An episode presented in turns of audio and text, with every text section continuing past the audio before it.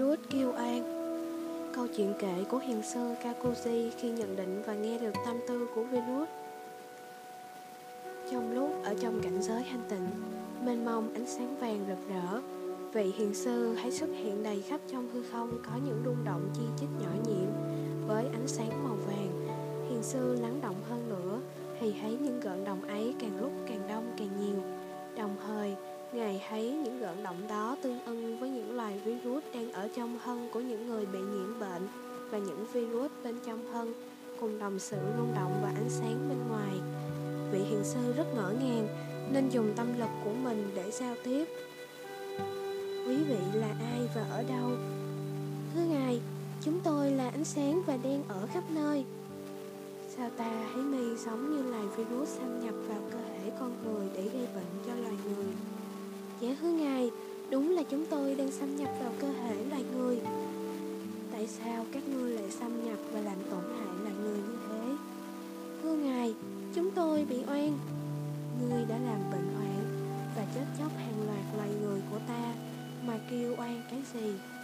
Thưa Ngài, bằng sự hiểu biết và công phu của Ngài thì ở tầng ánh sáng vượt khỏi tâm thức loài người như chúng tôi có thể làm ác được sao?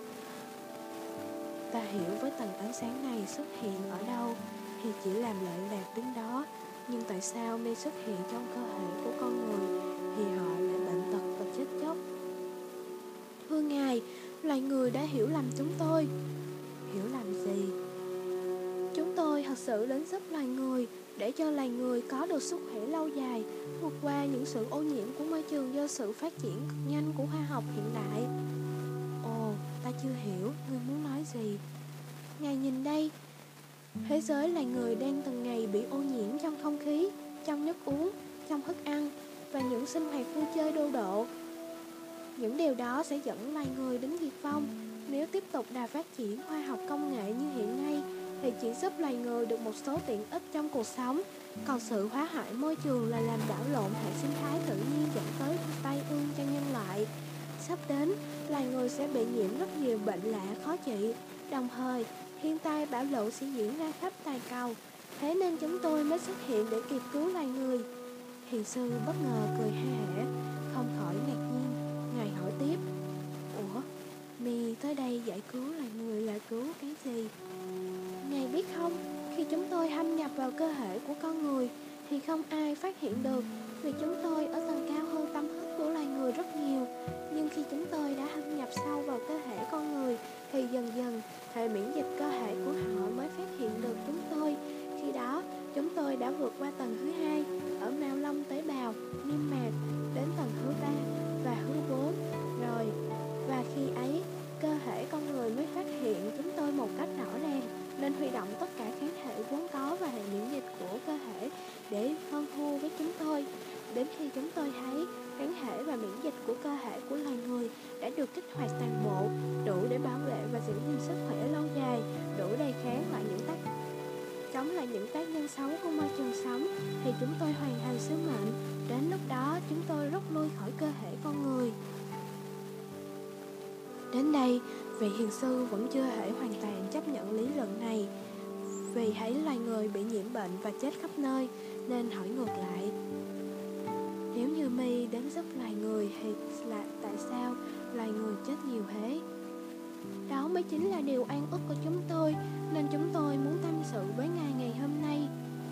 Ủa, mi giết loài người chúng ta mà oan ư? Thưa Ngài, để chúng tôi nói từng bước thì Ngài sẽ hiểu. Thứ nhất, Ngài hỏi các nhà khoa học chân chính và tất cả những bệnh nhân đã bị nhiễm và đã được lành bệnh thì họ có sử dụng thuốc gì hết, nhiễm hay không, hay chỉ là những viên thuốc hạ sốt và cảm mạo thông thường. Nhưng sự thật những viên thuốc ấy không hề có bất kỳ tác động gì đến chúng tôi cả. Hay nói khác hơn, hiện nay loài người vẫn không biết được chúng tôi là ai và ở đâu, cho nên chúng tôi đến, chúng tôi đi rất tự tại.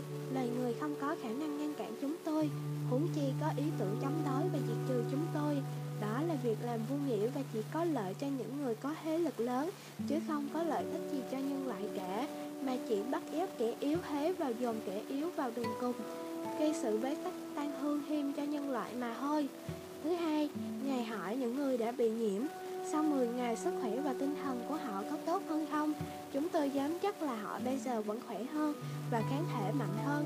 Ngoài việc họ miễn nhiễm với chúng tôi ra, họ còn có khả năng miễn nhiễm với môi trường ô nhiễm mà họ đang sống nữa. Đồng thời cũng có những người đã được chúng tôi xâm nhập nhiều ngày mà không hề biết. Những người đó mệt mỏi từ ngày thứ 5 đến ngày thứ 8 thì thôi, và sau đó họ sẽ khỏe hơn bình thường. Thứ ba, xin Ngài hãy kêu gọi các nhà khoa học chân chánh, những người có tiếng nói công minh và công lập để nói lên sự thật, để cho lời người của Ngài hiểu đúng về những chúng tôi mà không còn đối kháng và không sợ hãi chúng tôi nữa. Hãy để cho nhân loại sinh hoạt bình thường như trước kia và nhắc nhở họ sống gần gũi với thiên nhiên, càng gần thiên nhiên chừng nào thì càng khỏe mạnh chừng đó. Thứ tư, mong các nhà khoa học chân chính nên nói lời sự thật với nhân loại rằng người nào đã nhiễm virus vượt qua được 10 ngày thì đề kháng của họ mạnh hơn gấp nhiều lần so với những người đã chích đủ liều vaccine. Như vậy, tại sao những người nhiễm virus lại chết? Thứ ngày, chúng tôi khẳng định một lần nữa, những người đã bị chết không phải vì chúng tôi là tác nhân chính, mà tác nhân chính là do những người có thế lực lớn vì lợi ích của cá nhân mà tàn hại động loài, rồi đem chúng tôi ra đổ lỗi, chứ chúng tôi không phải là tác nhân để gây hại chết chóc cho nhân loại. Virus nói tiếp, thưa Ngài, đến đây cũng tạm đủ rồi. Rất mong Ngài bằng năng lực hiền định và trí tuệ của Ngài đang ở tầng sau định lực, hãy nhìn chúng tôi bằng trí tuệ giác ngộ, hãy một lần xác nhận ở tầng rung động ánh sáng của chúng tôi đã vượt xa hơn tâm thức của loài người, có tác động xấu đến muôn loài và nói chung, và loài người của Ngài nói riêng hay không? Với khả năng thấy được hiện tại của ta trong cảnh giới hiền định này, những rung động xuất phát từ tầng năng lượng ánh sáng của các Ngài là sự rung động của yêu thương và lợi ích. Ta xin thay mặt loài người chân thành cảm ơn các Ngài. Hang ôi, sự thật chớ chiêu này có ai hấu chăng? Được tâm sự với Ngài để giải tỏa nỗi an ức lâu nay là niềm hoan hỷ lớn của chúng tôi. Xin chân thành cảm ơn Ngài, nhưng vì sứ mệnh của chúng tôi chưa hoàn thành, vì số người nhiễm trên địa cầu chưa vượt quá 50% nhân loại, thì chúng tôi vẫn còn tiếp tục lan tỏa yêu thương đến mọi người, đến khi nào khả năng kháng thể tự nhiên của loài người không sử dụng bất kỳ loại thuốc men nào được kích hoạt hoàn toàn đủ để kháng chống lại virus, kể cả chúng tôi và những tác nhân gây hại do môi trường sống các bạn, thì lúc đó chúng tôi sẽ hoàn thành sứ mệnh. Chúng tôi lập tức trở về bổn cung của mình và không còn liên quan gì đến loài người nữa. Một lần thông qua Ngài, xin cho chúng tôi gửi gắm tất cả những tình yêu quý và trân trọng nhất đến với loài người. Cầu mong loài người phải phát khởi tình yêu thương đồng lại và cùng chung sống hòa bình trên hành tinh xanh này, đồng thời phát khởi hiện căn tinh tấn tu hành hòa nhập vào ánh sáng phổ quét của trí tuệ và lòng từ bi vô lượng. Câu chuyện trên đã được Hiền sư Kakuzi kể lại vào ngày 6 tháng 8 năm 2021. Trần Yên Sơ dịch qua tiếng Việt. Mong mọi người bớt sợ hãi và chia sẻ nếu thấy có lợi ích. Hệ miễn dịch của bạn có 4 hàng rào bảo vệ và có thể ngăn chặn và tiêu diệt virus corona. Hệ miễn dịch của cơ thể bạn là một hệ thống thông minh và hoàn chỉnh trong việc kháng lại virus. Nó có tổng cộng 4 tầng bảo vệ, mỗi tầng đều đem lại virus tống ra khỏi cơ thể. 1. Hàng rào bảo vệ đầu tiên là mũi họng. Hàng rào vật lý là hàng rào đầu tiên của hệ miễn dịch. Da và chất nhờn trên cơ thể sẽ bài trừ sự xâm phạm hầu hết vi khuẩn, virus và các loại sinh vật khác.